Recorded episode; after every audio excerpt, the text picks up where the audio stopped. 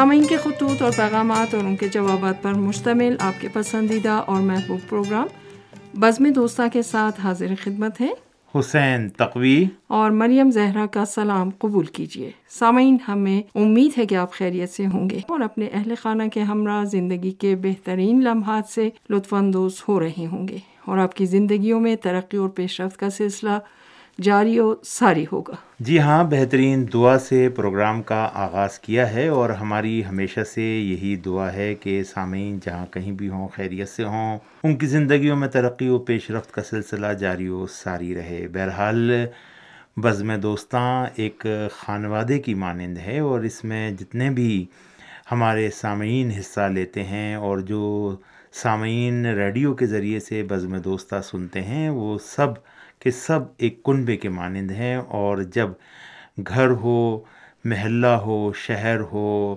انسان ہو، سب کے لیے دعائیہ کلمات جو ہے وہ نہایت اہمیت کے حامل ہیں اور ہمیشہ انسان کی ترجیحات میں بھی یہی رہنا چاہیے کہ وہ اپنے لیے بھی اور دوسروں کے لیے بھی دعا خیر کرتا رہے۔ بلکہ ہمیں بعض حدیثوں میں ملتا ہے کہ انسان خود اپنے لیے دعا کرنے سے پہلے جو ہے دوسروں کے لیے دعا کرے تاکہ اس دعا کرنے کے توفیل خدا بند مطال جو ہے وہ ہماری دعاؤں کو بھی قبول کر لے۔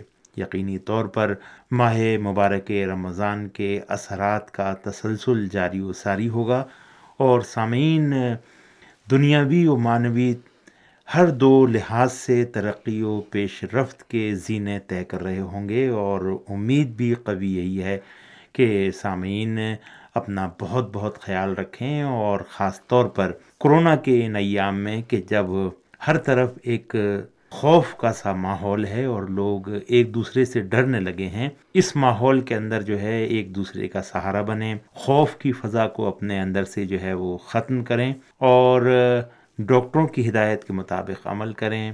اور آہستہ آہستہ اب ویکسین بھی لگنا شروع ہو گئی ہیں بہت سے ملکوں میں۔ بہرحال ویکسین کے حوالے سے میں آپ کی خدمت میں یہی عرض کروں گا کہ جو ماہر ہیں، ان کے کہنے کے مطابق عمل کریں۔ یہ سنی سنائی باتوں پر جو ہے وہ یقین نہ کیا جائے، بلکہ جو متخصص ہے، جو ماہر ہے اس فیلڈ کا، وہ کیا کہتا ہے؟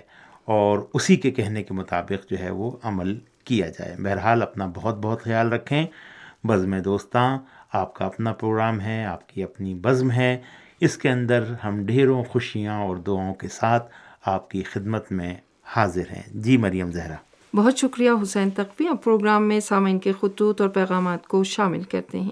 یہ خط ہمیں ارسال کیا ہے پاکستان کے صوبہ سندھ کے شہر تلہار سے محمد علی خوجہ صاحب نے۔ وہ لکھتے ہیں کہ ریڈیو تہران کی نشریات پابندی کے ساتھ سن رہا ہوں۔ شام کی نشریات میں پیش کیا جانے والا سیاسی پروگرام گرد و پیش مجھے بہت اچھا لگتا ہے۔ اس میں خبروں کے علاوہ سیاسی گفتگو اور تبصرہ پیش کیا جاتا ہے۔ عالمی اور علاقائی حالات کے حوالے سے مکمل آگہی حاصل ہوتی ہے۔ مختلف عنوانات سے اچھی گفتگو سننے کو ملتی ہے اور ڈاکٹر راشد صاحب بڑی تفصیل سے سیاسی مسائل کے حوالے سے گفتگو کرتے ہیں۔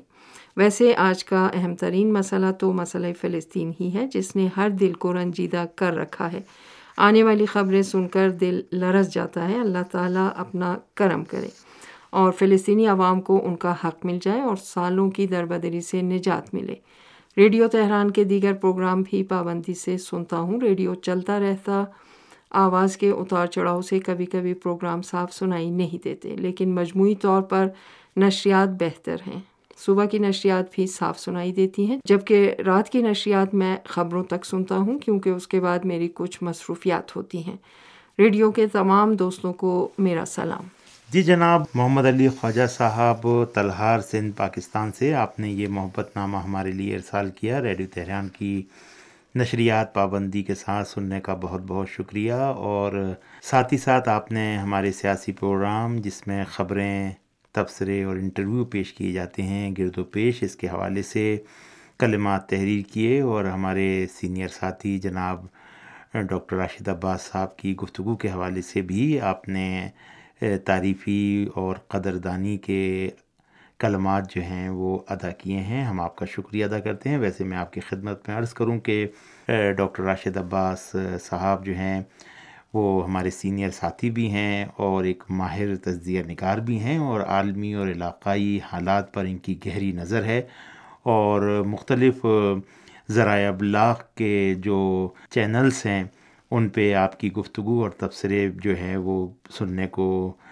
سامعین اور ناظرین کو ملتے ہیں۔ بہرحال یہ ہماری خوش قسمتی ہے کہ وہ ہمارے درمیان ہیں اور ہم ان سے بھرپور استفادہ کرتے ہیں۔ آپ نے مسئلہ فلسطین کے حوالے سے کلمات تحریر کیے، یہ خط ہمیں جو جنگ بندی اسرائیل کی طرف سے جس کا اعلان کیا گیا اس سے پہلے ملا تھا اور جب آپ یہ خط تحریر کر رہے تھے تو واقع فلسطین کے حالات نہایت ہی سنگین تھے اور غاصب اسرائیل جو ہے وہ تابڑ توڑ حملے غزہ پر کر رہا تھا، بمباری کر رہا تھا، جس سے ایک وسیع علاقہ جو ہے وہ نیست و نابود ہو گیا اور فلسطینی عوام خاک و خوں میں غلطاں ہوئے۔ بہرحال ہر درد رکھنے والا انسان جو ہے، اس نے ان مناظر کو دیکھ کر جو ہے یقینی طور پر اسرائیل کی نابودی کی دعا یقینی طور پر کی ہوگی۔ دل ہمارا بھی دہل گیا تھا۔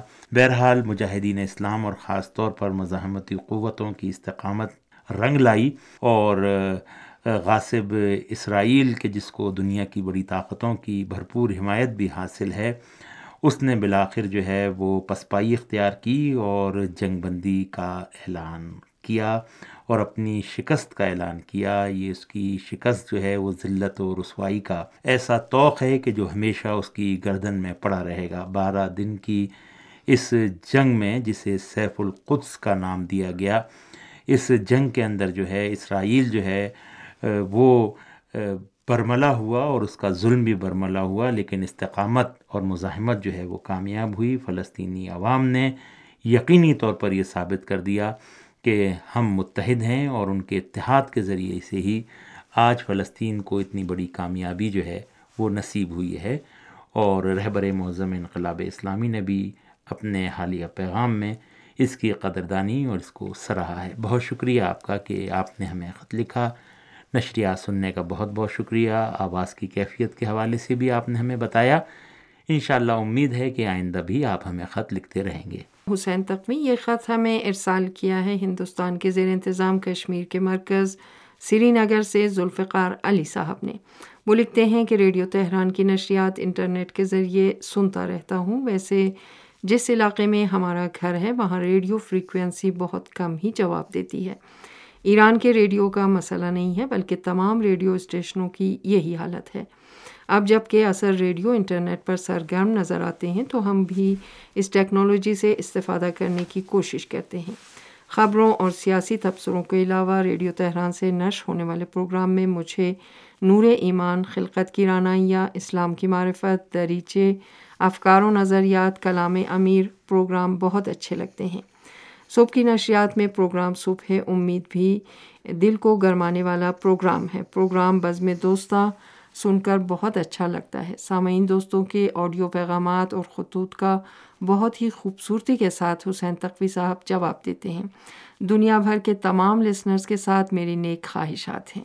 جی جناب، ذوالفقار علی صاحب ہندوستان کے زیر انتظام کشمیر کے مرکز سری نگر سے آپ نے ہمیں یہ خط ارسال کیا ہے اور ریڈیو تہران کی نشریات کے حوالے سے آپ نے اپنی رائے بھی دی ہے اور خاص طور پر اپنے علاقے میں ریڈیو کی فریکوینسی کے حوالے سے بھی کچھ باتیں تحریر کی ہیں، جس سے اندازہ ہوتا ہے کہ آپ کے علاقے میں جو ہے وہ ریڈیو تہران ہی نہیں، بلکہ دیگر ریڈیو اسٹیشنز جو ہیں، ان کی فریکوینسی بھی جو ہے، وہ متاثر رہتی ہے۔ بہرحال، اس وقت جن فریکوینسیوں پر ریڈیو کی نشریات نشر کی جا رہی ہیں، ان میں جو ماحولیاتی، خاص طور پر جو ہے، وہ آب و ہوا کے جو اثرات ہیں، وہ بھی یقینی طور پر پڑتے ہیں۔ اور کچھ دنوں پہلے کراچی میں جب شدید ہوائیں اور بارش ہو رہی تھی، تو ہمارے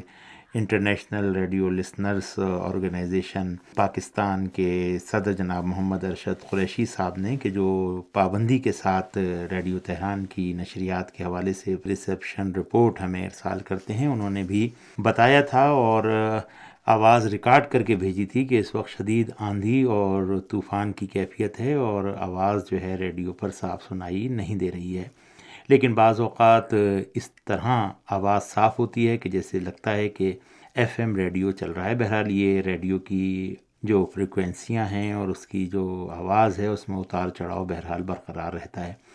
ریڈیو کے چاہنے والے جب ریڈیو پر نشریات صاف نہیں آتی تو یقینی طور پر انٹرنیٹ کا سہارا لیتے ہیں اور انٹرنیٹ کے ذریعے سے نشریات سنتے ہیں، خبروں، تبصروں کو پسند کرنے کا بہت بہت شکریہ اور ریڈیو تہران سے نشریات ہونے والے بعض پروگراموں کا آپ نے نام لیا اور یہ پروگرام آپ کو پسند آئے، اس پر بھی ہم آپ کا شکریہ ادا کرتے ہیں۔ صبح کی نشریات میں پیش کیا جانے والا پروگرام صبح امید جو ہے وہ دل کو گرمانے والا پروگرام ہے۔ یہ آپ نے اپنے اس خط میں تحریر کیا ہے تو واقعاً جناب حسین اختر صاحب نہایت محنت کے ساتھ اور نہایت خوبصورتی کے ساتھ اس پروگرام کو پیش کرتے ہیں اور ان کی دل گرما دینے والی آواز جو ہے یقینی طور پر سامعین کو پسند آتی ہے۔ اور مختلف موضوعات پر، اخلاقی موضوعات پر وہ گفتگو کرتے ہیں، حدیث بیان کرتے ہیں۔ اخلاقی عنوانات سے جو ہے وہ گفتگو کرتے ہیں، جو سامعین کو بہت پسند ہے اور ایک داستان بھی اس میں پیش کی جاتی ہے اور سامعین کا خط بھی جو ہے وہ پروگرام میں شامل رہتا ہے۔ بہت شکریہ آپ کا کہ آپ نے ہمیں یہ خط ارسال کیا۔ بزم دوستاں، پروگرام کے حوالے سے بھی آپ نے اپنی رائے جو ہے وہ تحریر فرمائی، آڈیو پیغامات اور خطوط ہمیں ملتے ہیں اور یہ آپ کے خط کو بھی ہم نے پروگرام میں شامل کیا ہے اور دنیا بھر کے لسنرز کو آپ نے جو ہے وہ سراہا ہے اور نیک خواہشات کا اظہار کیا ہے، پروردگار آپ کو بھی خوش و آباد رکھے۔ آپ کا سلام اور نیک خواہشات جو ہیں تمام لسنرز تک پہنچ گئی ہیں۔ امید ہے کہ آئندہ بھی خط و کتابت کا یہ سلسلہ جاری و ساری رہے گا۔ بہت شکریہ آپ کا کہ آپ نے ہمیں یہ خط ارسال کیا۔ یہ خط ہمیں ارسال کیا ہے دوحہ قطر سے محترمہ بلقیس فاطمہ صاحبہ نے۔ سلام کے بعد وہ لکھتی ہیں، ریڈیو تہران کی نشریات ویب سائٹ کے ذریعے سن رہی ہوں۔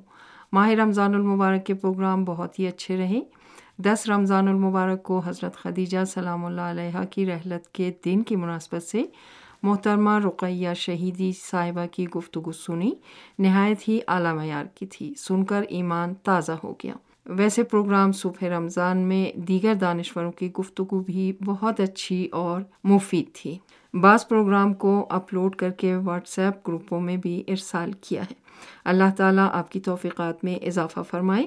ریڈیو تہران سن کر ہمیں بہت کچھ سیکھنے کو ملتا ہے۔ ریڈیو تہران کے تمام پروگرام مثبت اثرات کے حامل ہوتے ہیں۔ میرے پچھلے خط کو پروگرام میں شامل کرنے کا بہت بہت شکریہ۔ جی محترمہ بلقیس فاطمہ صاحبہ دوحہ قطر سے آپ نے یہ ہمیں محبت نامہ ارسال کیا ہے اور وقتاً فوقتاً آپ کی تحریر ہمیں موصول ہوتی رہتی ہے۔ ہم آپ کا شکریہ ادا کرتے ہیں اور جس محبت کے ساتھ آپ ہمیں یاد کرتی ہیں، اس پر جو ہے وہ ہم آپ کا شکریہ ادا کرتے ہیں۔ اور خاص طور پر جو بہنیں اور ہمارے دیگر سامعین دعا قطر میں ریڈیو تہران سنتے ہیں اور نشریات کے پروگراموں کو پسند کرتے ہیں، ہم ان سب کا شکریہ ادا کرتے ہیں۔ ماہ رمضان کے پروگرام آپ نے سنے، آپ کو اچھے لگے اور دس رمضان المبارک میں حضرت ختیجہ سلام اللہ علیہ کی رحلت کے حوالے سے پروگرام کا آپ نے ذکر کیا۔ اس میں محترمہ رقیہ شہیدی صاحبہ کی گفتگو واقع ایک عالمہ فاضلہ خاتون ہیں اور ایک مبلغہ ہیں۔ اور یقینی طور پر ان سے ہمیں توقع بھی یہی تھی اور سامعین نے ان کی گفتگو کو پسند کیا اور ہم ان سے یقینی طور پر خواہش کریں گے کہ آئندہ بھی وہ ریڈیو تہران کے ساتھ تعاون اپنا جاری و ساری رکھیں گی۔